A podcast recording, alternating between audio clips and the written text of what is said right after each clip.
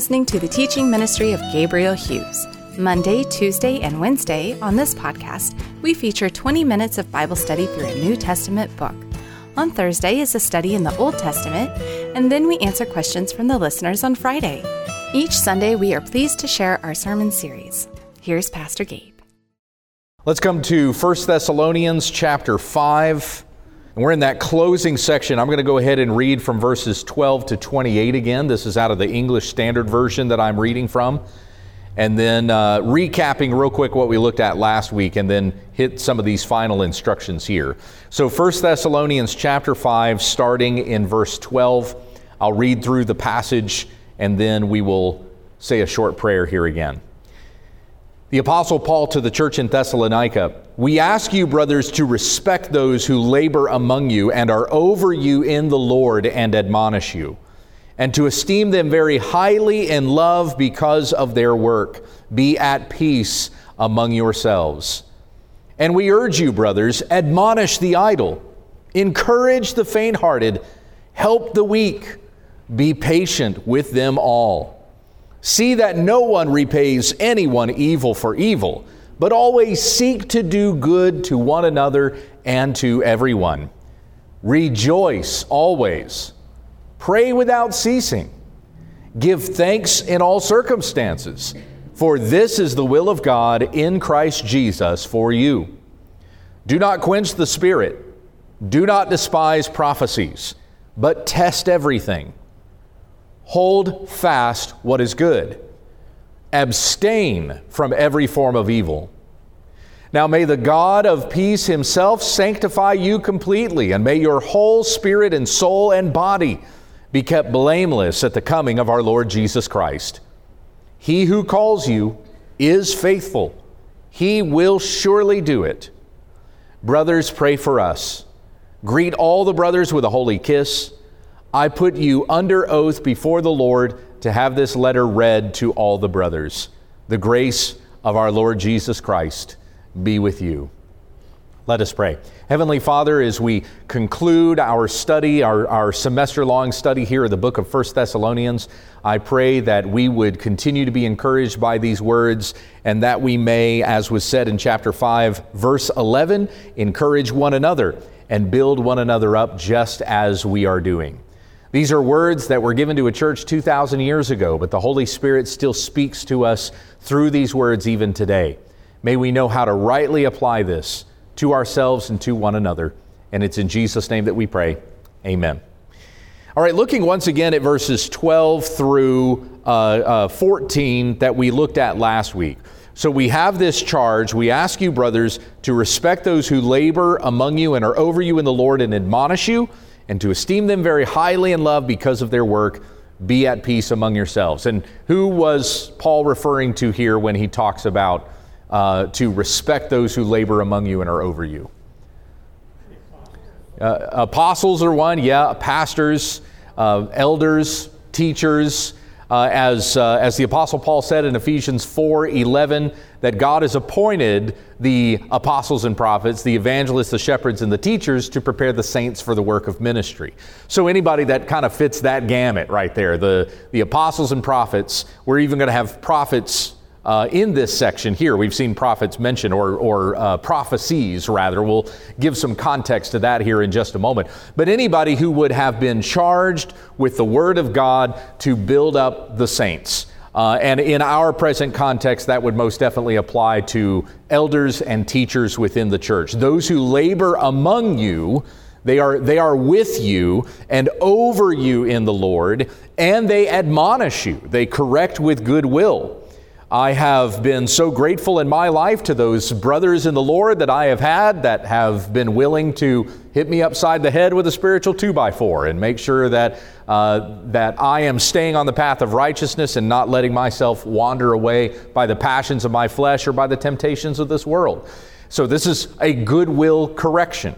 And may we be willing to not only give that correction, but receive it if the time comes for that. And so, with this instruction, with Paul having said this about elders and teachers to uh, submit to them, he then says that we have a responsibility to one another. We look at verse 14, and we urge you, brothers, admonish the idle. So you have those who are going to admonish you, but then again, as we have the saints being prepared for the work of ministry, you also must admonish one another looking out for each other. You know, when Jesus gave the instructions about church discipline in Matthew chapter 18, he says, When a brother sins against you, go and talk to your brother between you, and him alone. And if he listens to you, then you've won your brother. So there's not a reason to have to make a big deal out of it or get a whole bunch of other people involved, but you've shown that you uh, have affection for this brother or this sister in the Lord that needs correction. And if the Spirit is with them and, uh, and what is uh, being addressed is something that is uh, according to the Word of God, then may they be convicted and turn from their sin. So we have this admonition that is given to us that we must admonish the idle, encourage the faint hearted, those who struggle, those who are weak, helping the weak, and being patient with them all. And this is mostly speaking with regards to those who are less mature in their faith. They don't know as well. They uh, have not learned as deeply these truths that we hold dear according to the Word of God. So those who don't know as well, admonish them where needed, encourage them where they are weak, help and be patient with everyone. As it says in Romans 15, 1 and 2, we who are strong have an obligation to bear with the failings of the weak and not to please ourselves. Each one must consider the good of his neighbor for his benefit to build him up. So now we get to this next instructions where, where we are today, and we'll finish up verses 15 through 28. See that no one repays anyone evil for evil, but always seek to do good to one another and to everyone. This is a pretty familiar instruction. Uh, as we've seen this also in Romans 12. Turn with me, if you will, to Romans 12. Keep your finger here in 1 Thessalonians 5. We'll go to Romans 12 quickly.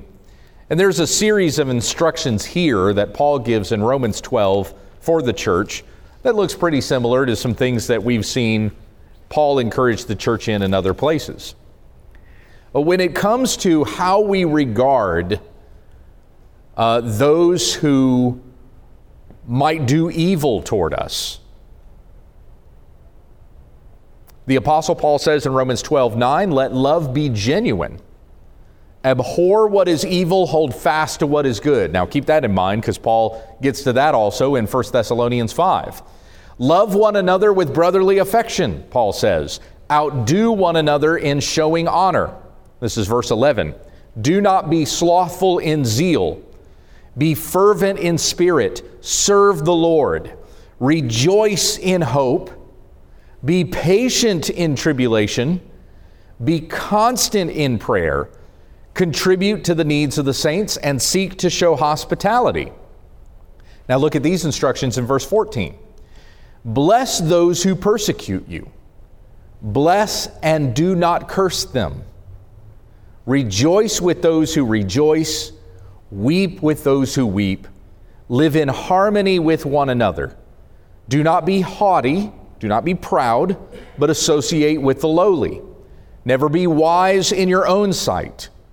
Repay no one evil for evil, but give thought to do what is honorable in the sight of all. If possible, so far as it depends on you, live peaceably with all. This is very similar to words that Jesus said in the Sermon on the Mount in Matthew chapter 5, where he said, You have heard it said, Love your neighbor and hate your enemy, but I say to you, love your enemy and do what for those who persecute you? Pray, right. Pray for those who persecute you. So Paul goes on here in verse 19 to say, Beloved, never avenge yourselves, but leave it to the wrath of God. For it is written, Vengeance is mine, I will repay, says the Lord. To the contrary, if your enemy is hungry, feed him. If he is thirsty, give him something to drink, for by so doing you will heap burning coals on his head. Do not be overcome by evil, but overcome evil with good. Now, notice here, looking at Romans 12, uh, that verses 9 and verse 21, this section begins and ends kind of the same way, doesn't it? Let love be genuine, abhor what is evil, hold fast to what is good. And how do we see that at the conclusion? Verse 21 Do not be overcome by evil, but overcome evil with good. Now, this doesn't necessarily mean that just by doing good things in the world that there won't be any evil in the world. That isn't necessarily uh, what's being said there, but that um, as Paul has previously said in Romans chapter 8, that we are more than conquerors through him who loves us, those evil things that happen to us will not destroy us, they will not conquer us, rather, we will conquer those things. And the, the trials and circumstances that we go through in this life are yet another opportunity that we submit ourselves to Christ and praise His name in the midst of this, knowing that He is ultimately working this out for our good and for his glory. Romans 8 28, right? For we know that, that all things work together for good, for those who love God and are called according to his purpose. All things work together for good. So we overcome evil with good when we hold fast to Christ and know that He is working good in the midst of this circumstance. So, again, it's not necessarily something proverbial where Paul is saying that, hey, if you just do good things, then you'll destroy evil. Well, that may be the case. We certainly, uh, by doing good things, won't see evil in our midst, correct? But it doesn't mean that by doing good things, there won't be any evil in the world. We know that there will be. But though the evil things will not have us when we contribute ourselves or commit ourselves to doing the work of the Lord. Amen. So let's come back to 1 Thessalonians chapter 5, where again, see that no one repays anyone evil for evil, but always seek to do good to one another and to everyone. Now you'll notice that in, in these in this next set of instructions, though it's more brief than what we just saw in Romans chapter 12, we have the same sort of a pattern. There's kind of a beginning and an end, or these bookends that, uh, that look the same as what we saw in Romans 12. So here in verse 15, see that no one repays anyone evil for evil, but always seek to do good to one another and to everyone. Look at uh, verse 21. Test everything. Hold fast to what is good abstain from every form of evil, right? See that in two places again, even here in, in 1 Thessalonians chapter 5. Now, when we see this, this battle of good and evil, that's even depicted in passages such as this. This isn't like the yin and the yang, right? It's not the, the, you know, you've seen the circle with the little white and black swirl or something like that. Forces of darkness and light battling against each other. It's not Star Wars where you've got the light side and the dark side of the force uh, but rather what God says is good. We know what God says is good according to His Word, according to what the Bible says. When we are called to do good, we're called to do what is in the will of God. What God says is good, what is uh, uh, most reflecting of Christ and His character, correct? If you think back to chapter 4, verse 1, Paul had said, Finally, then, brothers, we ask and urge you in the Lord Jesus that as you received from us how you ought to walk and to please God, just as you are doing, that you do so more and more. For you know what instructions we gave you through the Lord Jesus. For this is the will of God, your sanctification. So we are looking to walk in a manner that is worthy of God. How do we walk in a manner that is worthy of God? What's that? Obedience to the, scripture, absolutely. Uh, looking at the character of Christ, right? Uh, living as Christ. Or even looking at the character of somebody like the Apostle Paul. In 1 Corinthians 11 1, he says, Be imitators of me, not because Paul was anybody special or anybody great. He says, Be imitators of me because I am of Christ, right? So we have those people that we uh, uh, see are in the Lord and we imitate their behavior. We become imitators of their faith. The same thing is said in Hebrews chapter 13, verses 7 and 17. So just as the same as we saw here in 1 Thessalonians 5 12, respect those who labor among you and are over you in the Lord and admonish you. In Hebrews 13, verses 7 and 17, there's an instruction there also about uh, uh, recognizing and giving respect to those who labor over you in the Lord and imitate their faith, is specifically what it says there. And do this with joy and not with groaning, for that would be of no benefit to you. So we, uh, we have people that are, are more mature in the faith that we look at. They have come to reflect Christ like behavior because they've followed mature people in the faith before them. You just see this this, uh, this wonderful pattern in the history of the church for 2,000 years that starts with Christ, goes through his apostles, other shepherds and teachers that they have raised up and trained, and for all these years later, we are continuing to imitate character that began with Christ, right? Through the apostles down on to us. Pastors, when you look at the requirement for pastors, for teachers, for elders, that we have in places like 1 Timothy chapter 3 verses 1 through 7 or in Titus chapter 1 verses 5 through 9, when you look at the qualifications for those pastors, there's really only one skill, only one skill that a pastor has to have that really sets him apart as being called to be that elder or that teacher. What is that one skill that a pastor has to have? Can you remember? He must be able to do something. Teach, right. Must be able to teach. That's the only skill he has to have. Everything else in that list of qualifications is exemplary character. But it's not character that you're looking at going, well, my pastor has to do that, but I don't have to have that kind of character, right? Like when you go through the list of qualifications for a pastor or for an elder, those are qualifications that you should want to have. Somebody who's hospitable, somebody who's kind to everyone, somebody who uh, uh, uh, loves his family. Yeah, that, that's the kind of character that I want to have as well. So, what you're really looking at when you see that list of qualifications for a pastor or for an elder, you're looking for a man of God who is mature and is probably going to be among the most mature in his faith uh, of everybody else that is in that church. And so we have, I mentioned this last week, I said, I know this is self serving, but nonetheless, it's, uh, it's an instruction that we have or, or something that is uh, declared to us in Scripture. Pastors are a gift to the church. And a pastor is somebody that you look at and desire to imitate his faith because, not because that pastor in and of himself is somebody great, but because that pastor has looked at other men before him and has seen their exemplary character and desires to imitate their faith. And all of this guided by the scriptures. It's not like we have uh, some great archetype and we're all kind of following that archetype of, of genuine character all the way down the line. It's all according to the Word of God. Jesus Christ gave us that example, and we only know about that example because it's written down in the pages of Scripture. And so there are men who are trained by these things that grow in godliness according to this. The Apostle Paul said to Timothy that it's the Word of God that trains a person for godliness. We can't grow in godliness in any other way except we come to the Word.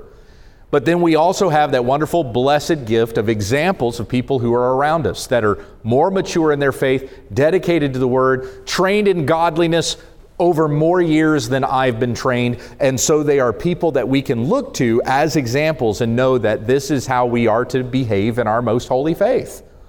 So as we have this charge then to not repay evil for evil, but to do good to one another and to everyone, we have good examples, good models set before us that we can follow and know what that's supposed to look like, what, what that good exemplary character in Christian ethics should, uh, should appear to be. Verse 16 Rejoice always, pray without ceasing, give thanks in all circumstances, for this is the will of God in Christ Jesus for you. And again, instructions for everybody, right? This isn't something just your past, pastor has to do this, but everybody should have an attitude of rejoicing always, of even praying without ceasing. Let's look at these kind of one, of, one at a time. So rejoice always. Even when I read this here in 1 Thessalonians 5 16, my mind goes right to Philippians 4 4. Does anybody know Philippians 4 4 off the top of your head? Rejoice in the Lord always. I'll say it again, rejoice, right? And where is Paul when he says that? He's in prison for preaching the gospel. He's chained to a guard. Uh, that's literally a circumstance right there as he's writing those words to the church in Philippi. He's chained to a Roman guard for doing exactly what, what the highest order would be for an apostle of Jesus Christ to do in his time to preach the gospel. He's in service to the Lord, and yet he's been thrown in prison for the highest calling that he could receive. And yet, what does he say there while he's chained to a Roman guard? Rejoice in the Lord always. And it's such a reminder to me because if Paul can rejoice always, though he's arrested and chained to a Roman guard and doesn't have a moment of privacy to himself for the years that he was there under house arrest in Rome, if Paul can rejoice in that circumstance, then I can certainly rejoice in mine. And again, we have those examples, we have those models of Christ like character to follow. But why do we rejoice always? Not just have a good attitude, pull up your bootstraps and, you know, buck up, young man, or you know, something like that whatever you know weird platitudes that we give to each other to have a good attitude and whatnot. Why should we rejoice always? That's right. Amen. Thank you, sister. Because Christ has saved our souls. We know that no matter what happens on this side of heaven, our life is hidden with Christ in God in glory. Man can destroy my body, and that's it. That's all he can do. After that, I'm God's. I'm God's now, I'll be God's forevermore. Uh, this is, uh, this is uh, uh, Jesus saying to his disciples, even, don't fear him who can destroy the body and after that can't do anything to you. But instead, fear him who, after destroying the body, can also, to, can also destroy the soul in hell. Yes, I say, fear him. Now, the fear we have of God is not walking around constantly covering our heads, fearing that lightning could strike us at any moment. The fear that we have of God is a reverent fear. We know that He is judge, He is creator of all, uh, that our souls belong to Him. So we, we fear God in a, in a sort of a reverent way, but also knowing that He has saved our souls. And so we have nothing to fear of the wrath of God. That's why that fear would be reverent, it would be high respect rather than walking around cowering all the time. But we know that because of Jesus Christ, our souls are saved. And so, therefore, no matter what anyone does to us, uh, we have nothing to fear of them because we belong to God. As Charles Spurgeon said, fear God and nothing else, right? So, in this, in knowing this, that our souls are saved and we're with Christ above in glory, we can rejoice always. I, I, was talking with my kids about this earlier this week because we've been going through a devotional book uh, for Christmas, for Advent.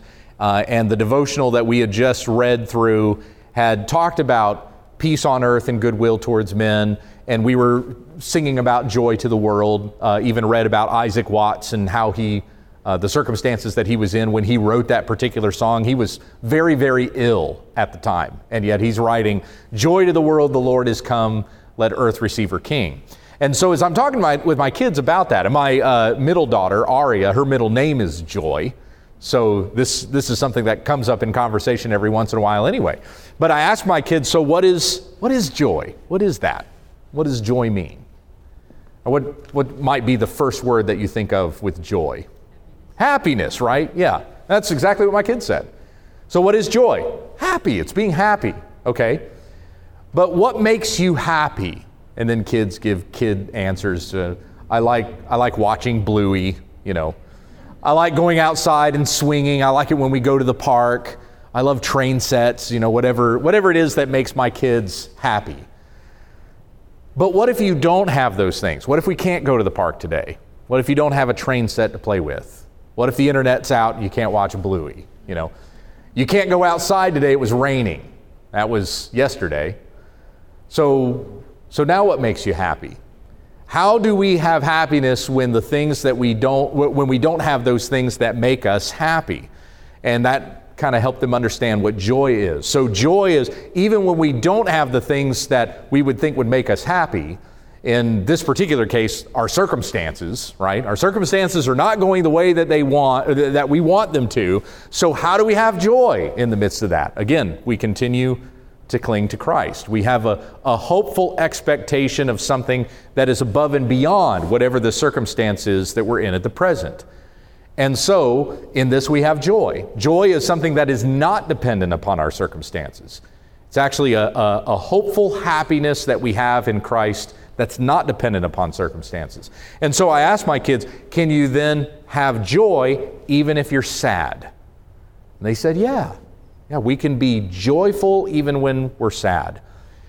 Somebody close to us might die, and we're filled with sorrow, but yet we still have joy because we know the promise that we have in Christ Jesus, the promise of the resurrection of the dead.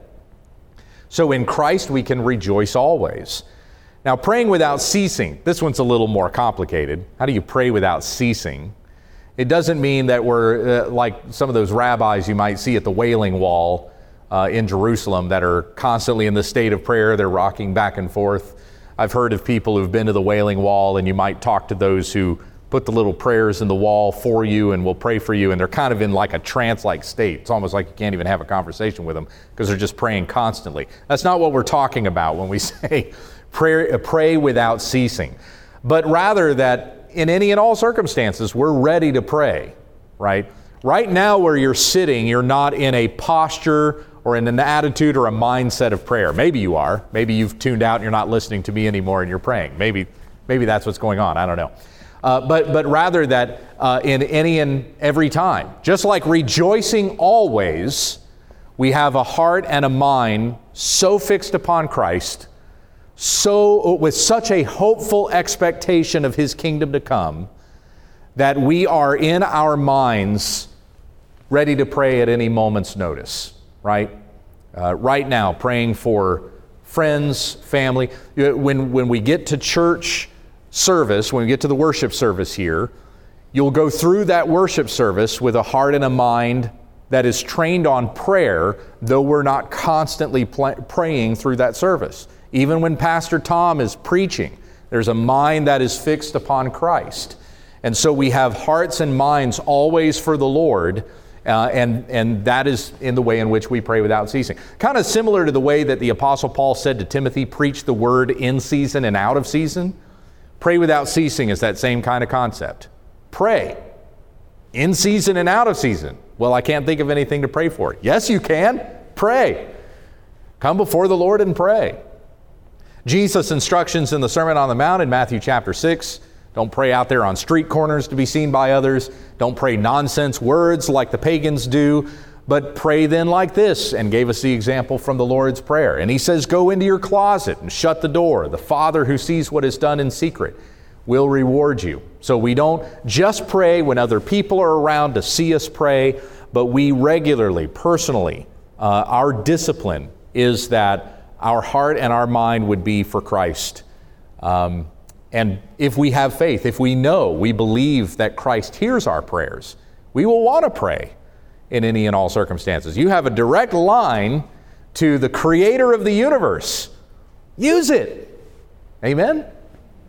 So the next one pray without ceasing, give thanks in all circumstances, for this is the will of God in Christ Jesus for you. And you see how the two previous ones kind of tie right into that, right? Rejoicing always in all circumstances. Pray without ceasing in all circumstances. Give thanks, a heart of thankfulness in all circumstances, for this is the will of God in Christ Jesus for you. This is God's will for you. Uh, as a pastor, I'm often asked, Pastor Gabe, what's God's will for me? What's God's will for my life? And usually, not always, but more often than not, when that question gets asked of me, it, it's like they want the fortune cookie answer. Where am I supposed to live? Who am I supposed to marry? What kind of career am I supposed to have? What tax bracket am I going to live in? You know, uh, what are my hopes and dreams? If I want to be a big star someday, is God going to make me a big star? Like, what's God's will for my life? And they're a little bit taken aback when they're expecting that kind of answer. They want the fortune cookie answer. Uh, they want the, uh, the fortune teller. And my response to them is, well, 1 Thessalonians 5:18. Give thanks in all circumstances, for this is the will of God in Christ Jesus for you. That's not quite the answer that they were expecting or hoping for. But I can tell you, brothers and sisters, that was the answer that I needed when I was that arrogant and I was that self centered once upon a time, thinking that whatever I wanted was what God wanted for me, right? If I want it, if the desire's in my heart and in my mind, well, God must have given it to me and it must be what He wants me to have. And yet I had a good brother in the Lord that said to me, Gabe, whatever you're doing right now, wherever things are at, you need to be thankful for where you are. You need to be thankful for what you have, the opportunities that you have right now. And God is not shortchanging you just because you don't have what you think that you deserve. Because, I mean, when it comes down to it, what we deserve right now is death, right? But what we've been given is the grace of God through Christ Jesus our Lord. So give thanks in all circumstances. This is God's will for you in Christ Jesus. Think of the Thessalonians who were being persecuted and some of them being killed for their faith. And yet, Paul saying to them, Give thanks. Give thanks even in the midst of this. In, uh, in Philippians 4 4, which I had mentioned to you, so that section begins Rejoice in the Lord always. I will say again, rejoice. Let your reasonableness be known to everyone. The Lord is at hand. Do not be anxious about anything, but in everything, by prayer and supplication, with thanksgiving, let your requests be made known to God. And the peace of God that surpasses all understanding will guard your hearts and your minds in Christ Jesus. So, in that instruction, even, don't be anxious about anything, don't be in despair, but in everything with thanksgiving, let your requests be made known to God. It's really difficult to complain to God when you're thankful for your circumstance, right? And it doesn't mean that, that uh, every time we come to God, we just need to grin and bear it, mm, or God's not going to hear my prayer. We can express deep lament and sorrow in our hearts. There's nothing wrong with that. Consider Psalm 13, where uh, David says, How long, O Lord, are you going to forget me forever? That's quite a statement to begin a prayer with, right? How long are you going to forget me, God? David talks about his, his enemies triumphing over him. But the last two verses of that psalm, of Psalm 13, is, But I will hope in God. I will trust in the living God, for he has dealt bountifully with me. So even though David begins that prayer with, How long are you going to forget me? Yet he's going to trust in God because God has dealt bountifully with him. And so, therefore, has hope in God. We can struggle, we can lament in our prayers, and yet we can know that God has us. God has even in even this circumstance. This circumstance is not out of control. Something is happening for our good and for God's glory. And so we can give thanks even in the midst of this circumstance. This is the will of God in Christ Jesus for us. Do not quench the Spirit, Paul says. Do not despise the prophecies, but test everything. Hold fast to what is good. Now, let me, let me give you a context here, because uh, there is a certain context in which this applies to the Thessalonians. There's a different context uh, to which this applies to us. At this particular time, you still have the gospel going out to all the churches through the uh, ministry of the apostles, and the message of that gospel is being authenticated with signs and wonders, right? I'm talking real signs, real people who are sick and dying and they're being healed and raised up. Uh, real limbs that are withered that are being touched and fully restored tongues being spoken in that are actual human languages that those people would not understand if not that something miraculous were happening in their midst and they're actually speaking a language that they did not previously know. Okay, these are the miraculous signs and wonders. Hebrews 2 tells us about this. Paul says to the Corinthians, 2 Corinthians 13 13, the signs of an apostle were performed among you. This is not what's going on in every uh, apostolic or Pentecostal church on a Sunday morning where some of that stuff doesn't even make any amount of sense. Okay? Not saying that, that uh, uh, miraculous things cannot happen today. I believe that they can. It's just not happening at our beck and call. These signs were given at a particular time and a place for a particular reason. Again, as Hebrews 2 says, it was according to the will of the Spirit, and it was to authenticate that the message that was being spoken truly came from God. What happened, you knew was a miracle. Nobody's standing around watching these miraculous things going, uh, oh, pff, you know, whatever. Uh, prove it. You know, they, they knew those people were sick and they were being restored to health. They knew that person was speaking a language that they didn't previously know. You had these Galilean men that were fishermen, uh, most of them, that, that show up in Jerusalem on the day of Pentecost and they're speaking other languages. When you read about that account there in Acts chapter 2, the people, when they see this happening, they say, These men are Galilean. They're uneducated men. How is it that they speak all these different languages? That's the response that they have to that. So they recognize that something miraculous is taking place, and that miracle is affirming that this word is something prophetic. It's something that comes from God. It's not from man, but from the Lord.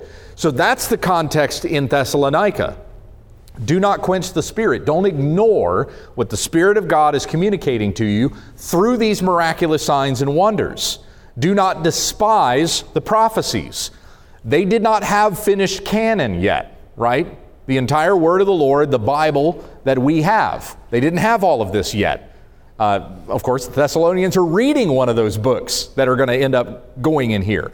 So, because canon had not yet been completed and the word of the gospel is still going forth, that word was confirmed by the performance of these miraculous signs and wonders. When you get to 2 Peter chapter 1, which was what we went through right before we got to 1 Thessalonians, 2 Peter 1 says, We have the word of God, the prophetic word, more fully confirmed to which you will do well to pay attention to, as to a light shining in a dark place, until the morning star rises in your hearts, that you grow in godliness according to this word as well. So we have the, the, uh, uh, the word of God that is confirmed through these miraculous signs and wonders.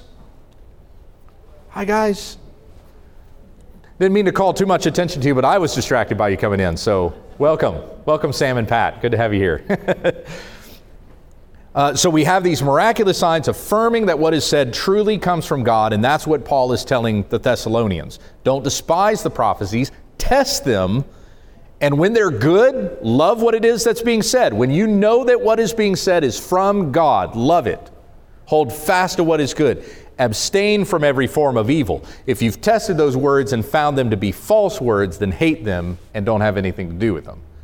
That's Paul's instruction there. So, how does that then apply to us? Because this isn't happening in the same fashion today. No new word, no new prophecy is being given. There is nothing being exposed to us today that you cannot find in Scripture.